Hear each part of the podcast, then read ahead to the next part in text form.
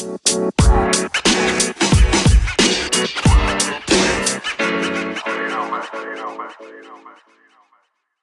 começando mais um Talk da Saúde Cash. No programa de hoje vamos falar sobre um assunto que é extremamente sério, mas eu não tenho dúvidas que muitas pessoas têm algumas questões que precisam ser esclarecidas. A gente vai falar hoje sobre diversidade, principalmente por que é importante falar e saber sobre isso, pelo menos o básico. Quem está falando aqui é a Rafa Brandão. Eu sou Edma Alves e hoje, Rafa, vai ser só isso porque dentro de tanta diversidade eu vou me resumir a hoje a ser Edma Alves. Então, só isso mesmo hoje, tá bom? Tá ótimo, você, tá você bom. quem sabe. e a nossa convidada tem um gabarito muito bom para falar disso. A gente está aqui com Ana Urquiza, que vai nos ajudar a esclarecer algumas dúvidas. E se você ainda ficar com dúvida, pode entrar em contato com ela, gente, porque a última vez que ela falou isso no podcast, eu liguei duas semanas depois para convidá-la para estar aqui com a gente. Então, não sei se ela vai falar, mas se ela falar, Pode ir que ela é super acessível. Ana, obrigada por você ter disponibilizado seu tempo. Por favor, nos ajude. Quem é Ana Urquiza e por que, que é tão importante? Por que, que a gente precisa falar sobre diversidade? Eu sou Ana Urquiza, né? Como você mesma falou. É mais conhecida como Aninha, sempre falo isso porque acho que fica mais próximo. Se alguém quiser entrar em contato comigo, como eu falei para vocês, eu estou sempre super aberta para conversar sobre o tema, porque é isso, né? A gente está sempre em evolução, sempre aprendendo, se conscientizando. Quanto mais a gente troca experiências, é, abre o diálogo, mais a gente aprende, mais a gente evolui. É, eu sou formada em administração de empresas. Hoje eu faço pós-graduação em direitos humanos. Eu sou consultora de diversidade e inclusão. Hoje, atualmente, na Bodytech Company. Diversidade, né? Porque que falar sobre diversidade eu acho que é o ser humano é diverso, né?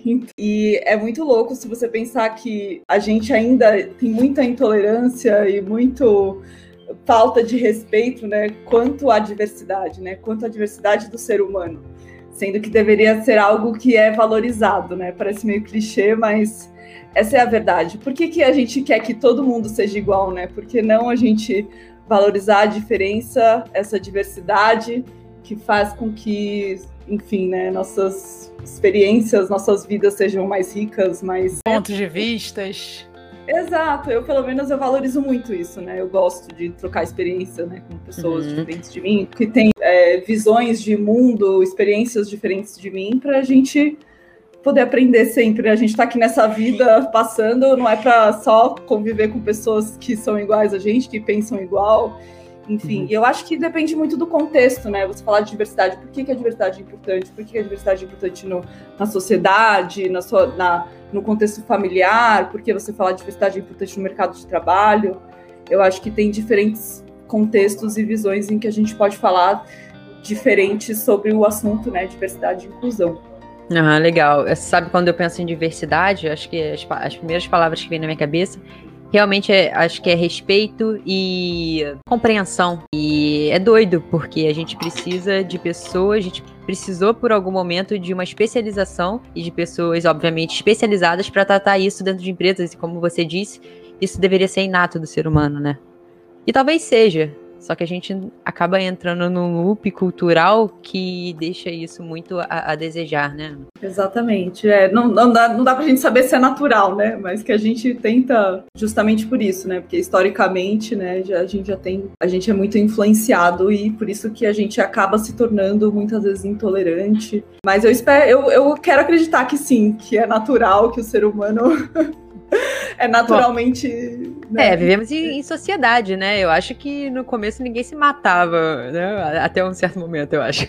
Pensar que o, o, a hipótese nula, né? O natural é a aceitação. Eu prefiro, eu prefiro acreditar nisso. Que o, na verdade, o social, a cultura, a imposição que fez a gente ver o outro como errado, como, né? Não, é diferente. Então, eu eu sou, tô com a Rafa, prefiro acreditar que o nosso natural, nossa hipótese nula seja é, aceitação e respeito dessa maneira.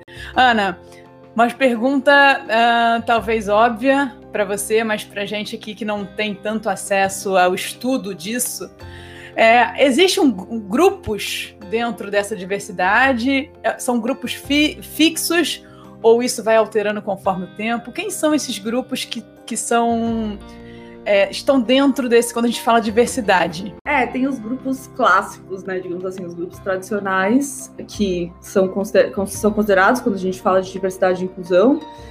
E aí depende muito, que nem eu falei, né? Do contexto do, da empresa, ou enfim, do que você está trabalhando, né, para poder falar do, de cada um do, dos grupos, né, ou dos pilares que a gente chama.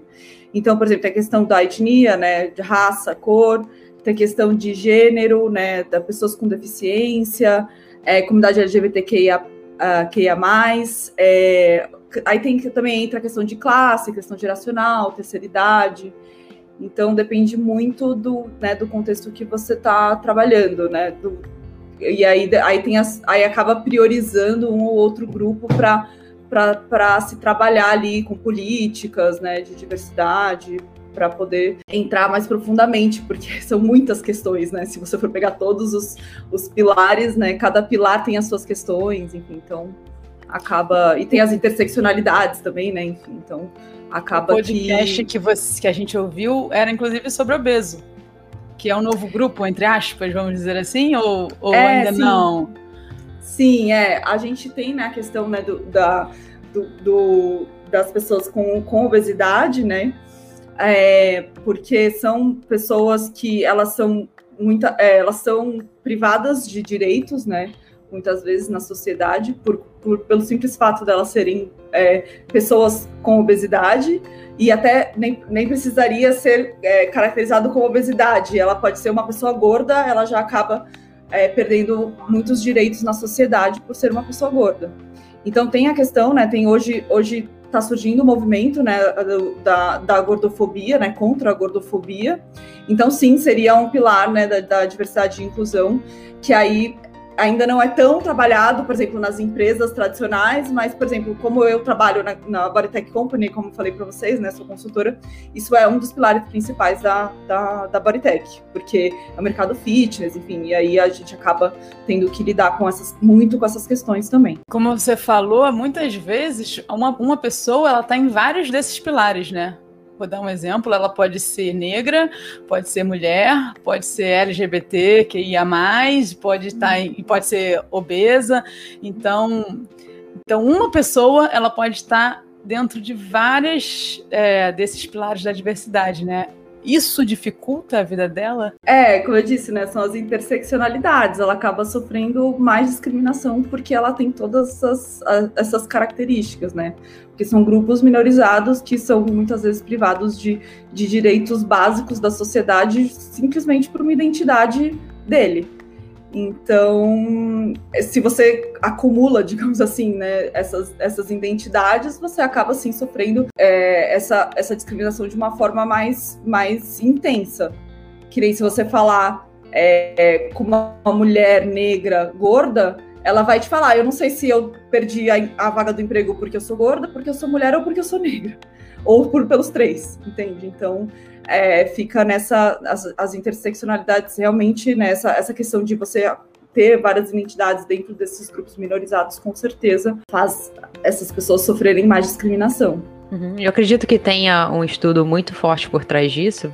Você melhor do que ninguém pode falar isso pra gente, que observa onde a empresa, vamos falar aqui da empresa, ela tá falhando né? Onde ela não está conseguindo atingir determinado objetivo por questões talvez de diversidade de a necessidade de implementar isso na política da empresa.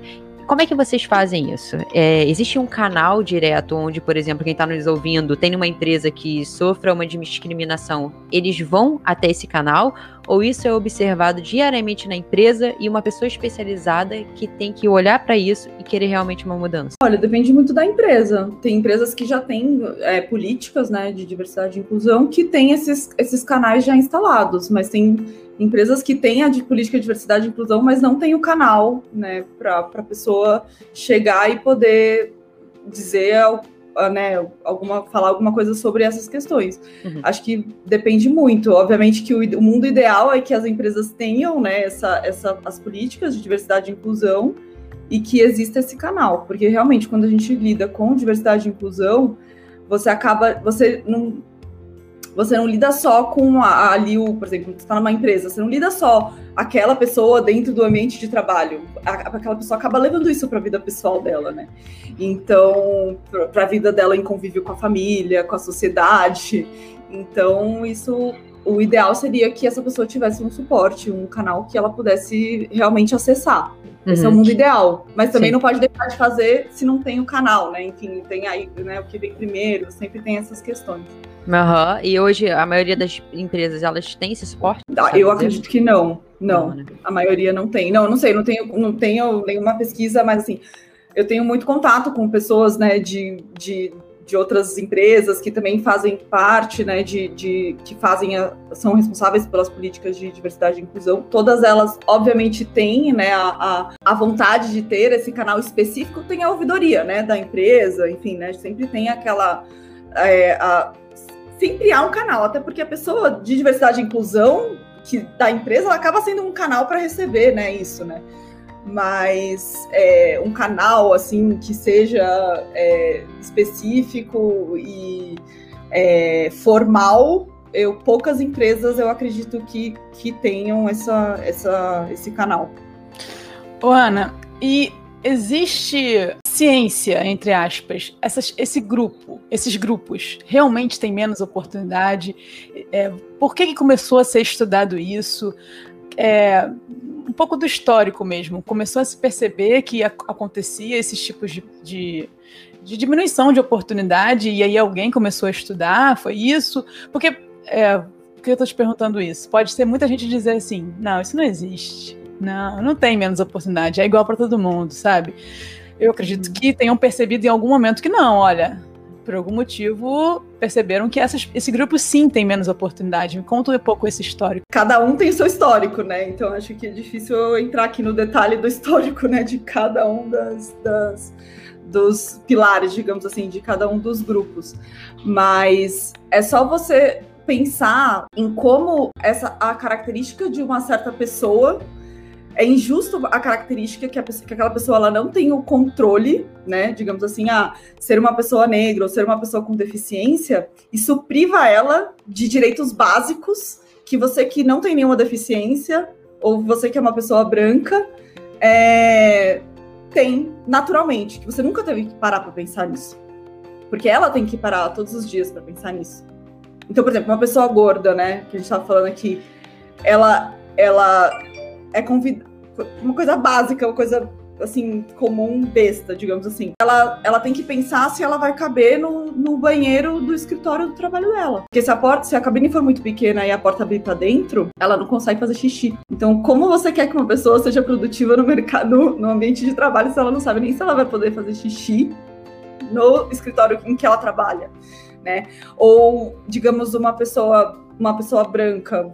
Eu, como pessoa branca, eu nunca tive que me preocupar em andar com nota de, sei lá, de alguma coisa que eu comprei no shopping, com medo de ser abordada ou de ser seguida. A pessoa negra, ela sofre isso simplesmente pelo fato dela ser negra, independente da classe social que ela se encontra, entende? É, ou medo, né, de você não passar numa vaga porque você não está encaixado nos padrões, né, estéticos, por exemplo, de, do atendimento de uma loja né? Isso é, isso é racismo, né? Então ela sofre o racismo todos os dias é, da vida dela, desde o momento em que ela nasce, por conta da cor da pele dela. Então, cada um, se e aí é um convite, né? Se a pessoa pensa isso, fala assim, ah, eu não acho que existe isso, é, eu não acho que que isso é mimimi, né? Que muita gente fala tal. Não queria usar é, esse ah, termo, mas já que você usou. É, não, mas é, é importante a gente falar. É importante é. a gente falar, porque tem muita gente que fala, né, que é mimimi. Então, que tal? Começa a ouvir dessas pessoas, né? Começa a pesquisar qual é o contexto histórico, né? O porquê que isso existe, o porquê que isso surgiu. Antes de você falar que é mimimi, porque você não sofre, né? Porque eu, é muito fácil eu falar que é mimimi, né?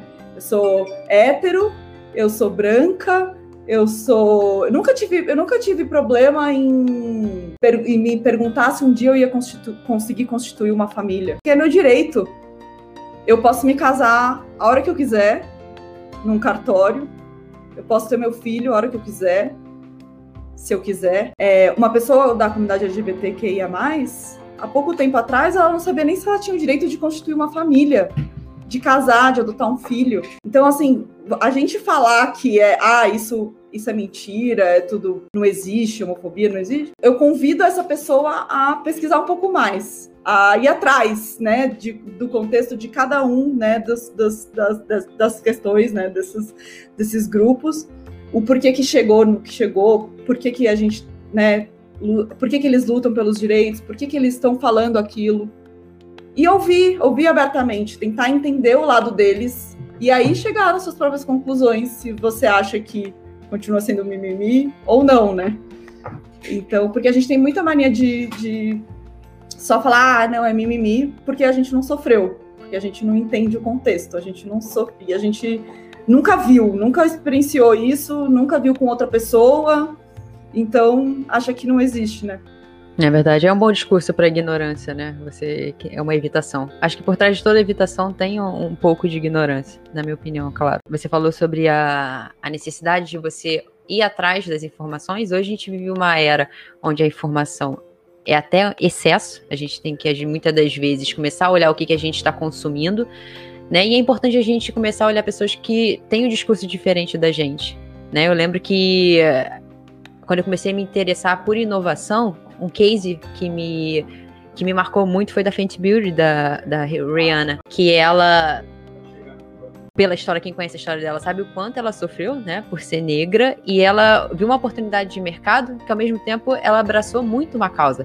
Ela tirou da essência dela e contribuiu muito com o mercado, que é a criação daquela marca de cosméticos dela, onde ela tem que não existe no mercado, até então não existia, ela tem 40 tons de maquiagens para pessoas de pele diferente. Então, é, como você disse, hoje provavelmente é muito escasso essa a realidade de botar a diversidade dentro das empresas, a diversidade dentro da própria casa, né? Porque tem muita gente que sofre, mas às vezes nem sabe que sofre, não sabe muito menos o que fazer. A importância dessas pessoas que sabem dar voz para isso, né, Ana? De ir para a internet, assim como a Rihanna, que tem um, um, uma gama de pessoas seguindo ela, ela tem uma voz muito forte, as outras também, né? Então, seria um primeiro passo essas pessoas que não sabem sobre isso e nas grandes influências e nessas pessoas do Instagram é um bom caminho? Ah, eu acho que se a pessoa tem interesse de ir atrás dessa informação, é um bom caminho, sim. E eu acho que tem de tudo, né, na internet uhum, é que isso. você pode buscar essa informação. Tem muitos, muitos, muitos influencers ativistas, especialistas falando sobre isso de uma forma uhum. super didática, assim, uhum. super Obviamente que tem as pessoas que estão cansadas, né, de falar, porque também tem isso, né? A pessoa fala assim: ah, mas eu quero aprender, eu quero evoluir, eu quero entender, me ensina, me ensina. Só que sempre me ensina, me ensina, né? Usa, usa seus privilégios, né? E vai atrás da informação. Você, você consegue ir atrás sozinho, né? Vai buscar conhecimento. Que nem falar, quando teve o movimento do Black Lives Matter, né? Que muita gente postou, né? O, a tela preta, né? O, quando teve a, o, o, todo o movimento, né? Lá fora, falando, se falando antirracista tal. Mas chega no dia a dia, aquela pessoa, óbvio que ela é antirracista, todo mundo não quer ser racista, né? Mas o quanto você está indo atrás da informação, né? Por exemplo, você entende qual é o seu privilégio por ser branco? né? E você entende o, o que precisa ser feito, né, como pessoa branca, é, para reparar essas desigualdades, né, que, que ocorreram ao longo do tempo. É, então, é muito fácil você postar né, nas redes sociais a tela preta lá, dizendo que você está junto no, movimento antirracista, quando depois disso você simplesmente esquece, acabou e tá bom, eu sou antirracista, ok. Mas você continua reproduzindo pensamentos que, que não, não, não são antirracistas, continuam, continuam reproduzindo é, discursos discriminatórios que não são antirracistas, continua compactuando com pessoas que têm discursos racistas e você tá ali, você não fala nada, ou, ou com políticas da empresa, ou com enfim, diversos porque a nossa sociedade ela é, né, de uma forma estrutural racista, né? A gente cresceu numa sociedade. Então, não adianta você postar a telinha preta quando você não vai atrás, de novo, né, do conhecimento para realmente ser uma pessoa antirracista. Porque acaba você caindo naquela. Por exemplo, Ana Maria Braga, que foi falar de racismo reverso. Eu tenho certeza que Ana Maria Braga é ela se denomina antirracista. Mas aí ela, ela vai lá e ela cai no discurso do racismo reverso. O quanto você realmente é antirracismo, antirracista, ou anti-homofóbico, ou. Você entrou na palavra que eu queria. O que, que significa esse privilégio? Ana, o que é ser privilegiado na sociedade? Ser privilegiado é simplesmente isso, é você não das suas identidades, né, que você tem ali daqueles pilares que foi, por exemplo, eu. Eu sou uma pessoa muito privilegiada em relação, né, às questões, né, de diversidade. Eu sou uma pessoa, eu sou uma, eu sou uma pessoa branca, eu sou hétero, eu sou cis, né, que significa que eu fui designada mulher ao nascer e eu continuo me identificando como mulher. Eu sou eu, eu nasci economicamente numa família né, de classe tão. A cor da minha pele nunca foi algo, nunca foi uma questão para mim, porque eu nunca, né? Eu sou uma pessoa magra, isso também nunca foi uma questão para mim. Eu sou uma pessoa sem deficiência, também nunca foi uma questão para mim. Então é eu reconhecer esses privilégios, eu falar, eu não, eu não tenho a visão de uma pessoa com deficiência porque eu não eu nunca eu não tenho uma deficiência, né? O privilégio é exatamente isso, é você reconhecer essas identidades que você tem que nunca dificultaram o seu caminho, sabe? A palavra privilégio talvez não dê a entender que eu não sei se é a intenção realmente dessa palavra ser essa, mas dá uma intenção de que para mim vai ser mais fácil e para você vai ser mais difícil se a gente partir do mesmo ponto de, do mesmo ponto de saída, que é outra discussão que a gente nunca sai do mesmo ponto de saída. Tudo, isso também fica assim entendido, né? É mais ou menos essa a intenção mesmo. Se a gente fosse concorrer ou estudar ou fazer as mesmas coisas, eu teria algum tipo de uh, facilidade que você não teria. Você não, no caso você, mas essa pessoa que se inclui em algum grupo. Exatamente. Porque é isso, né? Se eu tô concorrendo com uma pessoa, supondo que as, as empresas não tivessem cotas legais é, é, para você ter lá a pessoa com deficiência no, na sua empresa. Se eu tô concorrendo, eu e uma mulher exatamente igual a mim, só que ela é, ela é cega, sendo que não tem essa, essa, essa cota, né, essa, essa, essa cota legal de pessoas com deficiência dentro das empresas, quem que você acha que passaria? Sem dúvida. Se a gente você... tem as mesmas coisas. Obviamente que eu, porque a, a, a, mulher cega, eles vão ter que fazer inúmeras adaptações, inúmeras coisas na empresa para que ela seja incluída aqui no ambiente, que ela consiga, para que ela tenha capacidade de ter toda a produtividade que ela tem. Entende? Então, assim, é exatamente isso. É você, é você, o seu privilégio. Não é uma, não é uma culpa sua. Não é que, ah, você a vida é mais fácil para você. Não é isso. É, é, só que a sua alguma característica sua que você não tem controle não te prejudica, não te coloca para trás, entendeu? Em relação aos outros que não têm essa característica. É, vamos falar um pouquinho do mercado fitness, Ana. É você que está bem inserida agora isso. É, o mercado fitness, na sua opinião e na opinião de baseado em dados, é um mercado discriminatório? Olha, o mercado fitness ele é um mercado que ele está inserido nesse ambiente, né, que a gente fala cis heteronormativo. Então, culturalmente, o mercado fitness ele é porque discriminatório porque ele objetifica as mulheres, né? Então, ah, as gostosas da academia, né? Ah, sempre, a gente, a gente sempre vê né, aquele discurso. Ah, é, homem só vai na academia para ver mulher gostosa. Você não vê uh, pessoas que estão fora do padrão é, estético né, confortáveis dentro da academia, muito pela pressão estética também e pela gordofobia. Então, você quase não vê pessoas gordas na academia. Aquele discurso que todo mundo fala: "Ah, eu vou emagrecer um pouco para entrar na academia, fazer um exercício em casa, né? Para entrar na academia, porque como que eu vou usar top na academia desse jeito? Você tem a questão, por exemplo, o banheiro. Como é que você soluciona, entre aspas, a, so a solução, né, a, o problema de que de pessoas trans, de mulheres trans, homens trans, é, ou travestis usarem o vestiário sem que os outros clientes fiquem incomodados. Então, assim, é um ambiente em que tem diversas questões que, que você fala, é, é infelizmente é discriminatório, porque a gente está, porque o mercado fitness ele está inserido aqui naquele, naquele, naquele ambiente em que você só se sente confortável e acolhido se você se encaixa dentro dos padrões, dentro dos padrões esperados da sociedade. E você acaba excluindo, então, essas as minorias, né? De uhum. se sentir confortável nesse ambiente, sendo que todo mundo deveria se sentir acolhido para cuidar da sua saúde, que é o principal, que deveria ser, né, o principal é, objetivo né, de, das academias, do mercado fitness em, em geral. Uhum. E é um Os... trabalho em conjunto, né? Porque assim como as pessoas com questões estruturais, da estrutura da academia, por exemplo, como a gente está falando disso, ela não se sente acolhida, acredito também que a gente tem uma falha muito grande tecnicamente, porque por exemplo, eu vou falar como profissional de educação física. É muito difícil você pegar algum profissional, de 10 profissionais de educação física, algum deles que já tenha atendido um obeso. E principalmente que saiba, tô falando exemplo do obeso, pode ser de várias coisas, tá? Pode ser uma, uma pessoa que é LGBTQIA, que os assuntos provavelmente são bem diferentes, né? Então, essa preparação tem que, eu acho, acredito que tenha que vir de um conjunto, né? tanto na característica física quanto na característica do discurso, tecnicamente do profissional. Isso é um desafio. Vocês têm uma linha, uh, uma estratégia traçada disso, Ana? Do que fazer, de, o que que dá mais resultado, mexer na técnica do profissional que está atendendo ou mexer na estrutura? Como é que esse trabalho é feito com relação ao marketing da empresa, enfim, tudo junto? Tá.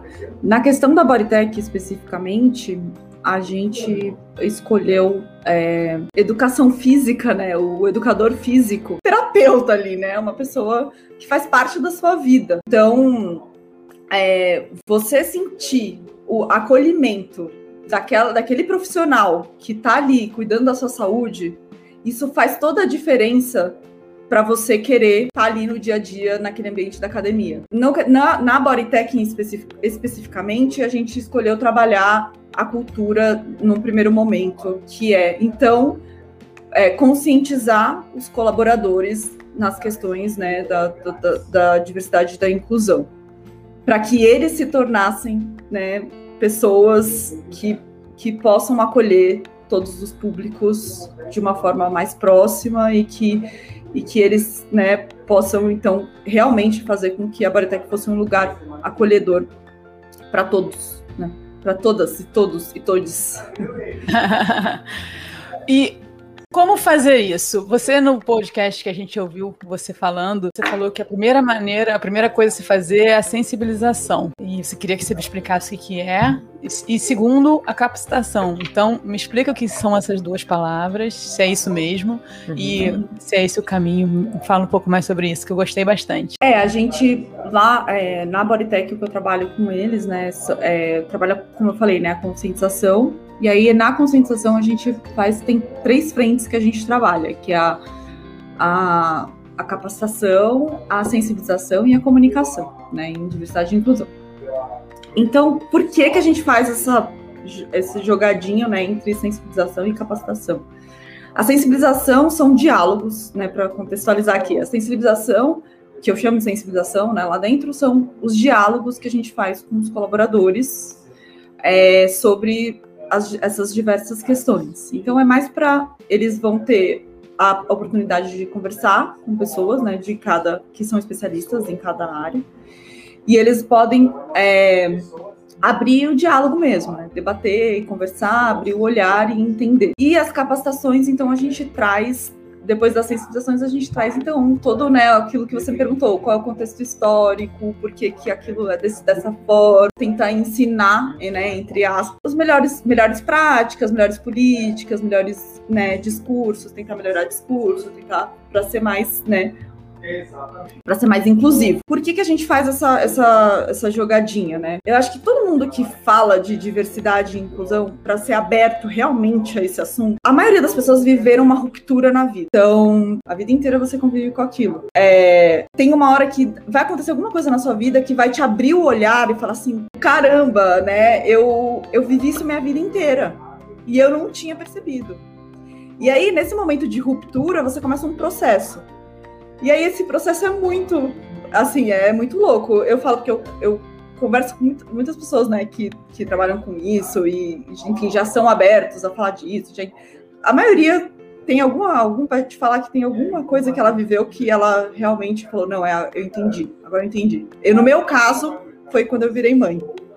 Tá? É. É, e, e, aí você passa por um processo. E aí nesse processo pode vir várias, né? É, e aí as pessoas estão nesses estágios, né? E aí nesse processo pode vir várias, várias coisas, né? Você pode passar pela negação, falar, não, isso não é, não é bem assim, eu tô ficando louco, ou sei lá. É, só que durante esse processo você continua vivendo aquilo que você estava vivendo, né? Que você sempre viveu. Então você fala, caramba, e vai te confirmando aquela ruptura, aquele, aquela confirmação de, né, de pensamento que você teve.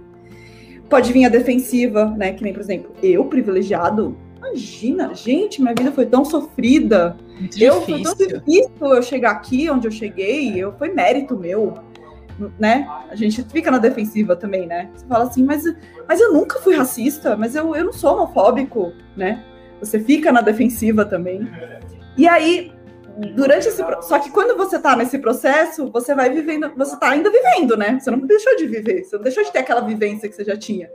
Então aí você vai se abrindo. Você vai se abrindo para entender, falar, putz, é real isso. Eu acho que realmente, né? E aí, quando você está nesse processo de abertura, eu acho que você começa a buscar o conhecimento. Você começa a buscar o porquê daquilo. Então, por exemplo, no meu caso, eu sou mulher. Então, eu vivi várias coisas na minha vida por ser mulher. Né? Acho que vocês não entendem bem do que eu tô falando. E quando eu virei mãe, foi quando a, eu me toquei e falei: caramba, realmente tudo isso que eu vivi na minha vida foi por ser mulher isso é muito injusto, né? Eu comecei a ver aquela ruptura que você fala, meu. E aí eu comecei nesse, todo esse processo, né? Que é um processo lento, um processo difícil. E, e, que, e aí eu fui me abrindo para as outras questões também, que como eu falei, que eu não tenho, né, as, as, né, acho que a única me encaixaria isso, e eu fui me abrindo e buscando conhecimento sobre, sobre isso. Então, essa questão da gente trabalhar a sensibilização e a capacitação, a sensibilização, ela entra muito para a gente tentar é, é, pegar esse gap do, da ruptura, porque ela, a sensibilização ela pode servir como processo de ruptura.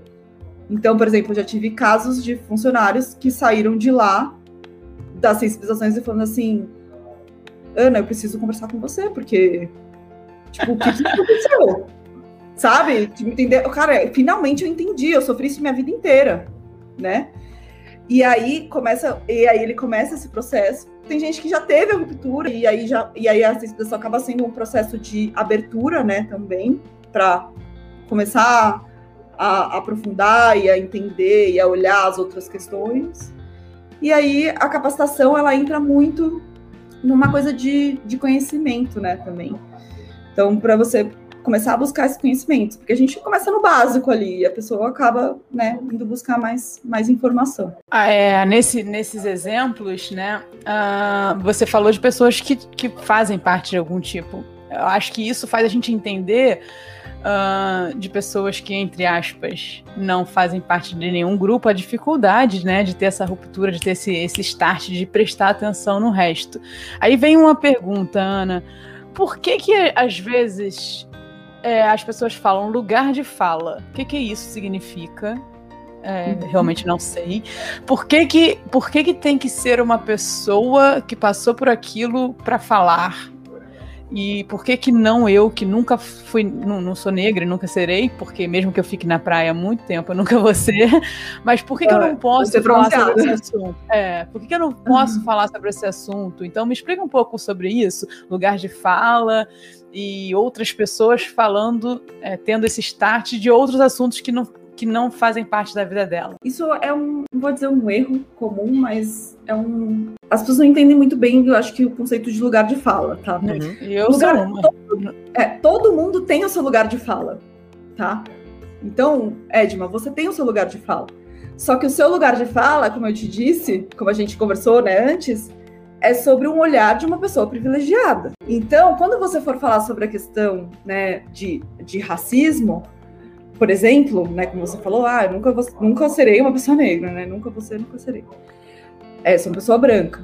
Então, quando você falar de racismo, você tem que falar do seu do seu lugar de privilégios como pessoa branca. Você pode falar sobre racismo. Só que você tem que falar como seu lugar de pessoa branca. Você não pode falar como por uma pessoa negra, né? Então, porque muitos, né, pessoas brancas, né, tem, podem virar falar assim, que nem, né, a gente falou. Ah, mas isso não existe. Eu nunca vi isso acontecer. Como você sabe? Você não é uma pessoa negra, né? Uhum. O que você pode falar é: eu nunca sofri isso porque eu sou uma pessoa branca. Deu a diferença do discurso? Uhum. Isso não é. Ou eu nunca sofri isso porque eu sou uma pessoa branca. Você está você tá reconhecendo que você nunca sofreu, que, que você não entende o que é aquilo, por você ser uma pessoa branca. Entende? Esse, o, a questão do lugar de fala é cada um falar dos, da sua, das suas vivências pelas suas pelo que você é, sabe? E não não tentar falar pelo outro, né? Uh, sobre questões que você não pode saber se você não é, sabe? Uhum. Isso é uma, é um, uma bela resposta, uma das para o sentido conotativo que tem a palavra mimimi que as pessoas têm usado, né, Ana? É, exato. Mas é, é isso mesmo, né? Então, não é que a gente não pode falar, a gente pode falar.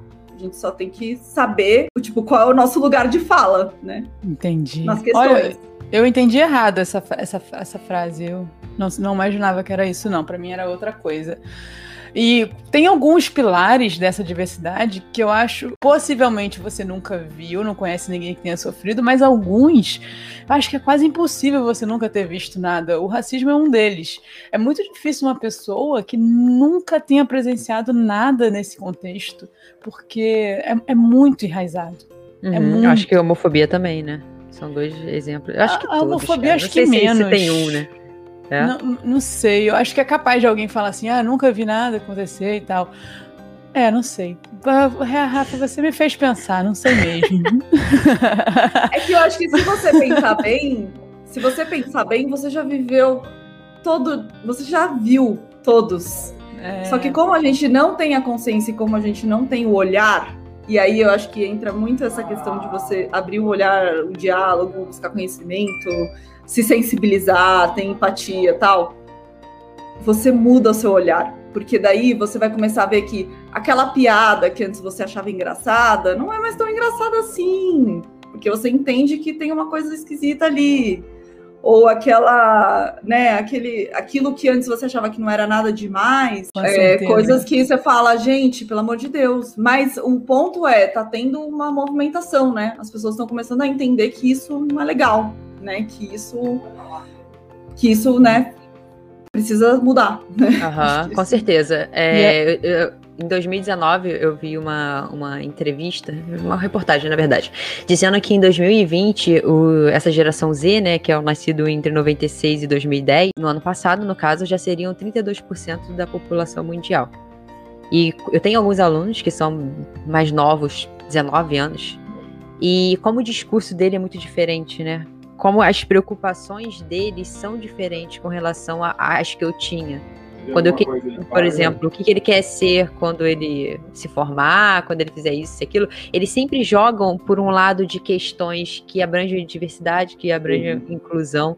Isso é muito legal, né?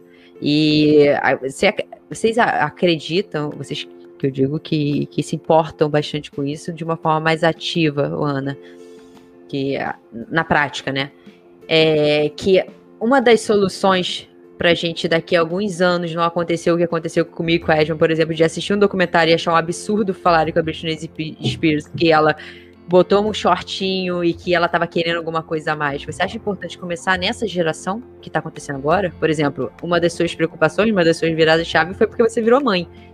Uhum. Você acha importante, desde sempre, você tá educando essas pessoas que lá na frente seria? E se sim, acredito que você acha sim, seria uma das soluções incluir isso na escola? Sim, eu, eu acredito muito nisso, muito, muito, muito. Eu acho que a gente precisa ser educado. Eu tava até conversando isso hoje mais cedo com a com, uma amiga minha, né? Eu acho que é, é muito da educação, né? E às vezes eu me pego como mãe tentando não reproduzir discursos ou tentando reproduzir um discurso mais inclusivo com a minha filha, né? A minha filha não é nem Z, ela é alfa, né? Que fala que ela nasceu em 2017. E, e pra eles é tão. Ah, ok. Sabe? Às vezes, outro dia eu tava com ela, aí ela ela falou para mim Ai, é, mamãe, é, menino tem barba, menina não tem barba, né? Aí eu olhei para ela e falei assim: não, filha, menina pode ter barba e menino pode ter barba. Isso não, isso não influencia se você é menino ou menina. Né, na sua identidade, na, né, na sua identidade de gênero, eu não falei essa, esse termo, e, e, várias situações, né? Então, por exemplo, eu falei, se eu tiver um filho um dia, eu vou pôr ele para brincar de boneca, eu vou pôr ele para brincar de cozinha, eu vou pôr ele para porque isso vai, vai formar homens, né? Que então são mais ativos ali na, na, nas tarefas de casa, né? Que são. Então acho que isso começa muito da ação mesmo, né? Então, só que os, os pais eles precisam estar abertos para isso também, porque eu acho que ainda existe a geração Z, né? Provavelmente os pais são geração X, né? X, talvez a, a, é X ou até antes baby boomers, né? Baby boomers são mais, são mais velhos. Mas os pais, né, eles precisam estar abertos também às questões. Então a gente também precisa é uma duplinha ali, porque imagina se a escola coloca um trabalho desse, né, com as crianças, é, e aí ela chega em casa falando, ai mamãe, sabia que menina tem barba? Pode ter barba? A mãe fala, que, que, que, que tá acontecendo na escola da minha filha? Vou mudar de escola, vou mudar de escola. É, exato, porque precisa ter um trabalho em conjunto de todo mundo, né? É muito difícil quando você fala de criança, né? Então, eu acho que elas naturalmente, a criança nasce naturalmente aberta para né, absorver qualquer coisa que você falar para ela. Então, independente da geração, né, eu acho, porque as gerações né, mais velhas, como você falou, a Z, que já está mais formada, já foi formada, elas têm muita informação, né, vindo de tudo quanto é lugar, né, das redes sociais, eh, do, do, enfim, da internet, né, ela é outra, é outro, outro mundo, né, que, que, que eles, que eles vivem. Então eles conseguem se desconstruir também sozinhos, né? Esses adolescentes, tal. Então eles conseguem ser mais evoluídos por eles mesmos, sabe? Por eles entenderem que aquilo. Mas é isso. A sociedade também ela, ela só ela vive em constante ciclo, né? Você vê hoje a gente está passando por um ciclo mais conservador no nosso país, né? Uhum. Uh, então muitos direitos ah, estão sendo por, é, muitos direitos estão sendo ameaçados, digamos assim, por essa onda né, de conservadorismo que a gente está agora sofrendo no nosso país. Então, é, são ciclos, mas eu acho que assim, a gente nunca, espero, né? Eu, pelo menos por enquanto não, a gente nunca volta para estaca zero, digamos assim, ou negativa.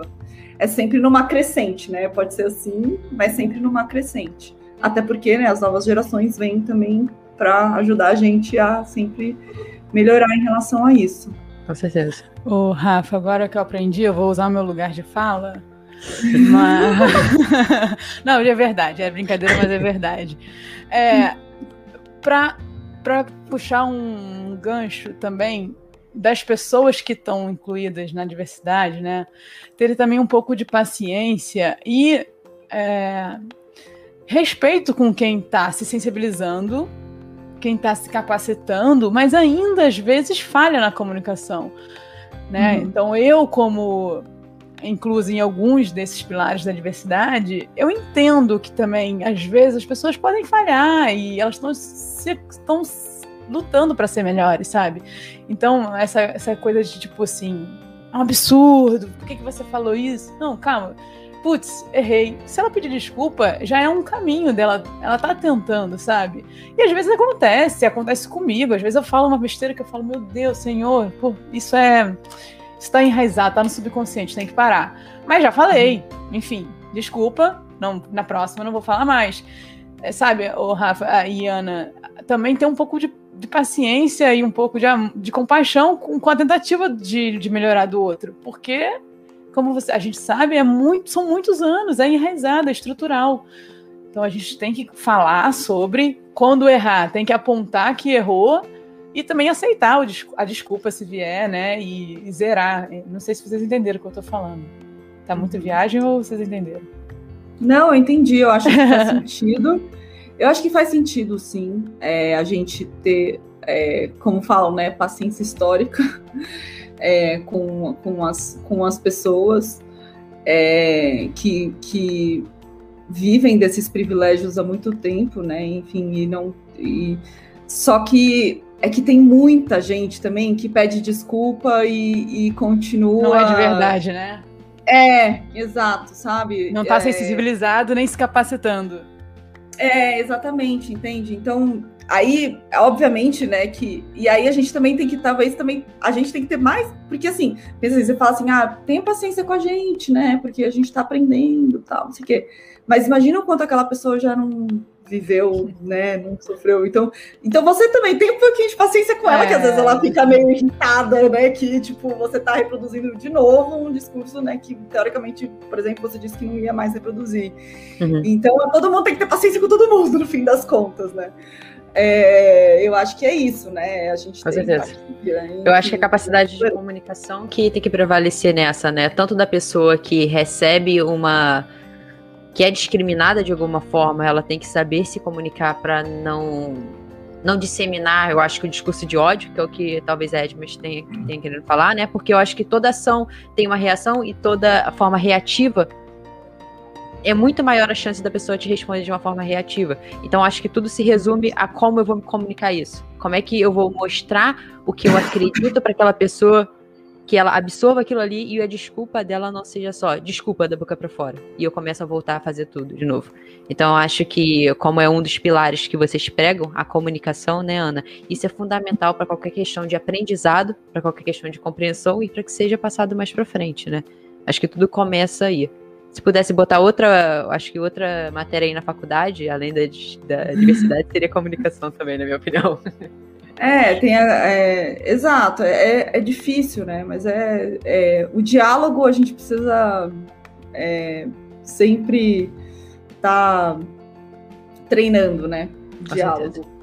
Sem dúvida. Então isso, isso é, é realmente é uma questão, né? É, da gente, mas eu sempre eu sempre tento me quando alguém me aponta que eu falei alguma coisa que não, é, não foi legal, tal é, mesmo que, que, seja de uma forma é, é, que não seja tão, digamos assim, compreensiva, eu a minha, o meu posicionamento é eu entendi, né, que o que você me disse, eu vou, vou, vou pensar e eu vou buscar conhecimento e eu vou evoluir, porque porque é isso, né? Acho que é, foi, eu acho que a, a, gente, eles terem paciência, a gente precisa ter muito mais paciência com eles do que eles com a gente, né? Uhum. Quando eles têm, quando eles ganham a voz, né? Com Porque certeza. eles, por muito tempo, eles não tiveram voz. E agora, quando a gente dá voz, então vamos ouvir. Até porque o tempo de cada um é diferente, né? Talvez o, meu tempo que está guardado aquilo ali seja a tolerância esteja muito menor do que o seu que está aprendendo agora. Mas legal a gente falar sobre isso, né, gente? Acho que é muito importante. Até eu acho que alguma coisa que eu acrescentaria aqui, eu acredito que, assim como você fala, hein, eu entendi, vou, vou pesquisar sobre isso, acho que seria também uma estratégia importante você perguntar para essa pessoa o porquê que ela acha isso. Qual o seu posicionamento? No sentido também de você entender, mas principalmente no sentido de você saber ouvir. Porque muitas das vezes a Sim, gente com certeza. chega muito armado Não, isso... na conversa, né? Sim, exato. Eu acho que essa é a, é a principal questão hoje para a gente se desconstruir, né? A gente tentar entender e evoluir. É isso, as pessoas já chegam com um milhão de escudos e aí às vezes nem se, elas nem se escutam, elas estão elas estão pensando que elas vão falar para contrapor o, o ponto daquela pessoa, né? Ela não tá nem ouvindo o que aquela pessoa tá falando de verdade, sabe? Então é óbvio, né, que esse posicionamento é, não, entendi, tá bom e vamos, vamos conversar, vamos, vou, vou pesquisar, vou, vou aprender, porque também tem uma hora que a pessoa não quer mais falar, sabe? Olha, já tipo, coloquei todos os meus pontos, você colocou todos os seus pontos. Gente, né? Não necessariamente a gente precisa chegar num consenso, né? Cada um tem uma, uma, uma visão. É sempre buscar o diálogo, né? Gente, papo bom demais, mas a gente tá chegando no nosso final, né? E como é rotina aqui do Toque da Saúde, Ana, a gente faz umas perguntas que é igual para todos os convidados. E chegou a sua vez. é, vamos lá. Primeiro, a gente sempre está falando sobre saúde no Toque da Saúde. A gente sempre traz temas que sejam linkados com a saúde de forma geral. Só que seu, a saúde é um termo muito complexo e que dependendo de quem é a pessoa, ela joga pro seu viés. Então eu queria saber para você, Ana Urquiza, o que, que é saúde? Se eu for falar de diversidade e inclusão, para mim saúde. Se você pudesse escolher uma pessoa para tomar um café, quem seria e por quê? Cara, essa é difícil. Uma pessoa só é complicado. A gente tá, uma mesa de tá café? A gente tá em restrições, só pode ter uma cadeira na sua mesa. máscara. Brincadeira. Aglomerações. A primeira pessoa que me veio na cabeça com essa pergunta é. Eu, eu, como eu disse, eu fiz minha pós né, em Direitos Humanos. E uma das pessoas. A primeira pessoa que me veio à cabeça com essa pergunta foi o Leonardo Boff. Ele é um teólogo, ah. é super reconhecido da sua saúde mental, né? Eu acho que era saúde, saúde integral. Então, você se colocar em ambientes que, que são violentos para você por conta de uma identidade sua, é, isso não é saúde, né? Você não tem como ser saudável num ambiente de, desse jeito. Né? Então, se a sociedade ela te discrimina por alguma razão, é, é muito difícil que você consiga ser saudável integralmente.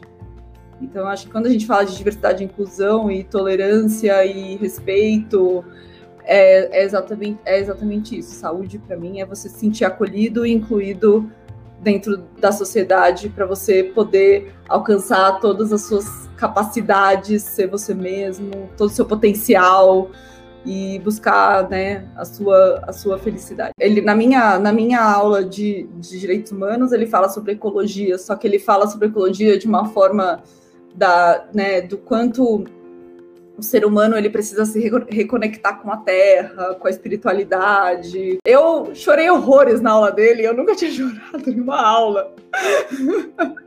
ele é maravilhoso.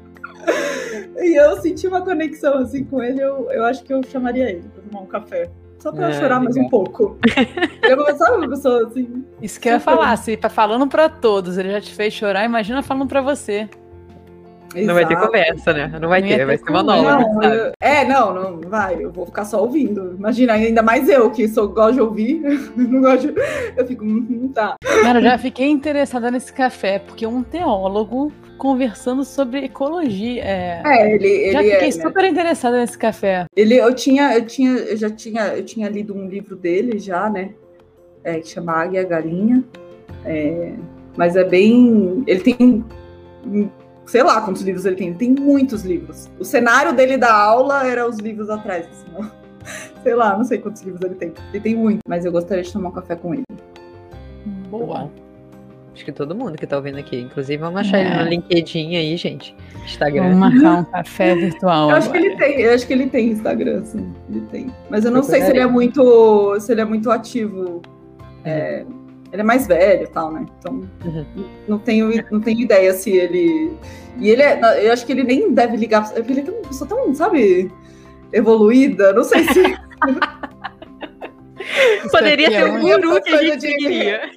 É, eu falei, eu tava, eu tava tendo aula com ele, eu falei, se, se esse cara lançasse. Eu não sou, eu não sou uma pessoa que te, segue uma, uma, religião específica. Eu, sou, eu gosto tal, mas eu falei, se esse cara lançasse uma religião. eu ia ser da religião dele, sabe? É, muito bom, muito bom. Agora, uma pergunta muito importante, talvez seja a que mais acrescente na gente dessa aí, né, Edman? Um erro. E talvez seja mais difícil também.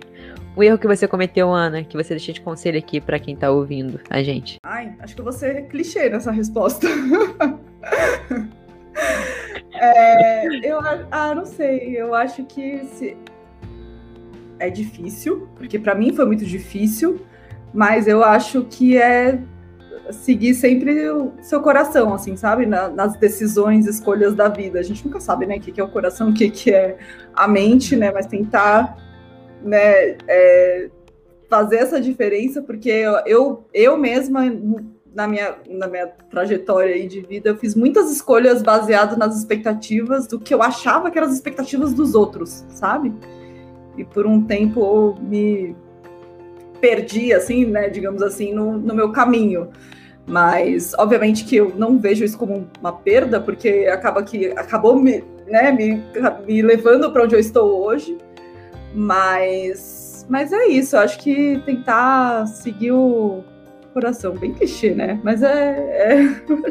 Não, foi- Porque é um erro. é Eu um não erro achei clichê, não. Eu não pensaria nessa resposta se você não falasse.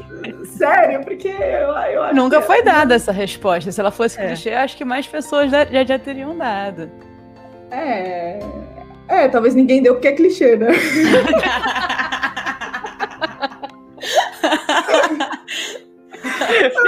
Pra gente, pro Toque da Saúde, né? O movimento ele é muito importante, bem nosso viés de confirmação. Se você fosse um esporte, um movimento, um exercício, qual você seria? E mais importante, por quê? Ah, eu seria a dança, com certeza. Mais específica, qual dança? Sapateado. Sa- Nunca, nunca pensaria em sapateado. Por quê? Por quê? Porque agora, agora que é o interessante. o porquê. Já tava Não, pensando o quê? quê? Porque a fluidez, sabe, o desafio. Agora sapateado é porradeiro. É, exato, eu acho, porque tem energia, sabe? Tem. Ai, não sei, tem um negócio que me, me toca muito. Eu fiz muitos anos de sapateado, né?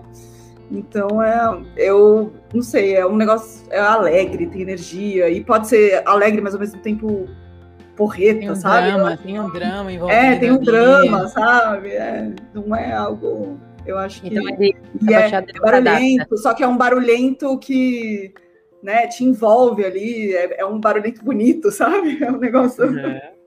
é Legal, muito bom. teatral. Muito bom, muito bom. E ele se encaixa, né? Já que você disse que pra mim sapateado era só coisa assim animada, mas ela consegue ir para outros, outros caminhos, né? Nunca vi nada Não, sapateado. sapateado tem um drama, tem um- uma questão é, teatral ali. Não é só Uhum. bater o pé, não. Pelo menos Não o que eu sabia. assisti até hoje, né? eu nunca fiz. Legal. Mas que eu- o que eu assisti me, me chamou a atenção bastante o drama ali, a dança, Maneiro. né? no- Já vou colocar Sim, uns é vídeos bem no. YouTube aqui, pra eu entender o sapateado. É, não, eu fazia. Eu, faz, eu, quando era criança, né, pequena, eu fazia balé. A minha mãe me colocou no balé, acho que meio bem, né? Ah, vamos pôr a Clichê. filha no balé. É, exato, exato. Vamos pôr a filha no balé. Aí eu falei, aí eu falei pra minha mãe, eu falei, mãe, né? Falei, não, né? Criança, não queria ir, não achava um saco, é, não era pra mim, aquele negócio de ficar paradinha lá, né? Toda. Eu acho lindo, mas assim, pra mim. Aí um dia é, uma das minhas melhores amigas começou a fazer sapateado. Duas das minhas melhores amigas começaram a fazer sapateado. Aí eu fui, eu vi elas lá fazendo, aí eu amei, aí fui, fiz. E fiz É. por muitos anos. Maneiro, bem Boa. legal mesmo. Dança pra Aí me não, encontrei. Minha resposta nunca seria dança nessa, nessa pergunta aqui. É, ah, então qual seria? Agora eu quero saber. Ai, ai. Ah, agora, agora. Olha, essa Não, não, aí, pergunta. aí vai ter que me convidar para um pergunta- podcast. Não respondo. Não É, Ah, tem que fazer um podcast sobre diversidade e convidar a gente. Ah, como assim? Não. Tem que fazer um podcast. Você vai deixar bastante- na curiosidade. Você, vai antecipar o nosso encerramento de temporada, Ana. A gente está guardando essas respostas para encerrar a quarta temporada do Ah, podcast. tá bom. Entendi. Quando sair o episódio, Então a eu gente te ouvir, manda. Eu vou ouvir. Isso, é, isso. Tá bom. Boa, vai ter que ouvir. Ah, não, agora vai ter que ouvir. Não, vou ouvir todos. Mas vocês me falam, vocês me mandam mensagem e falam assim: ó, esse, esse é o que vai ter a resposta. Eu, ah, então tá bom. Esse no minuto tal ela responde, que é ser mais Exato, exato. Nossa, vou Que até rever a minhas curios- respostas, vou caprichar. Pra não ficar A decepcionado. curiosidade, a ansiedade aqui é, é, é, A gente tem que controlar. A gente tem que controlar. né? Ô, Ana, obrigada por ter topado aí e contribuído muito comigo. Contribuiu demais, acredito que com a Edma também, quem tá ouvindo. De saber um pouquinho desse tema que é tão importante e é capaz de mudar tantos conceitos, tantos preconceitos da nossa sociedade. Quem quiser te encontrar, como é que a gente te acha? É, Ah, eu, eu sou super aberta, assim, pode. Eu não sei se pode me mandar um, um e-mail. É, Uhum. Meu e-mail é ana.turquiza.bodytech.com.br. É, quem quiser, enfim, bater um papo, conversar, falar, estou super à disposição. É, é isso. Está Instagram, preparada? rede social você Está usa? prepara- Essa, essa caixa de entrada aí Vai né? bombar. Mal sabe ela que a gente tem Poxa. milhões de pessoas assistindo. Nosso forte é na Índia mesmo, de seguidores, de, de ouvintes. inglês? Porque vai vir inglês também. Ah, inglês. Não, tranquilo, inglês. Eu ia falar. É, é, tá ótimo. Inglês, porque, gente, manda em inglês. Porque não, português, tá? São as línguas que eu falo. É, porque semana que vem a gente vai traduzir isso tudo que você está falando para o inglês. Então vai sair na ah. semana que vem. Então calma, vai chegar. Ana, obrigada, viu? Obrigada Muito obrigada, Ana, por estar disposta a falar de temas é, ainda pouco, pouco falados, mas espero que seja cada vez mais. Eu, eu posso ser uma bolha assim, mas eu vejo as pessoas tentando é, realmente se esforçando para entender o que, que, é isso tudo que está acontecendo no mundo, por que, que eu tenho que saber sobre isso. Então, se a gente puder ajudar e falar e conversar, sempre é muito bom. Muito obrigada mesmo. Você também pela oportunidade, né, de estar aqui com vocês falando. Como eu sempre falo, né, e falei no início, vou falar de novo, reforçar é, ninguém é dono da. Eu não sou dona da verdade, né? Então, é, eu estou sempre né, querendo evoluir, querendo aprender, querendo escutar. Então, estou super à disposição aí para a gente poder trocar ideia. Pode deixar. Valeu, galera. Obrigada que está nos ouvindo e até o próximo episódio. Valeu!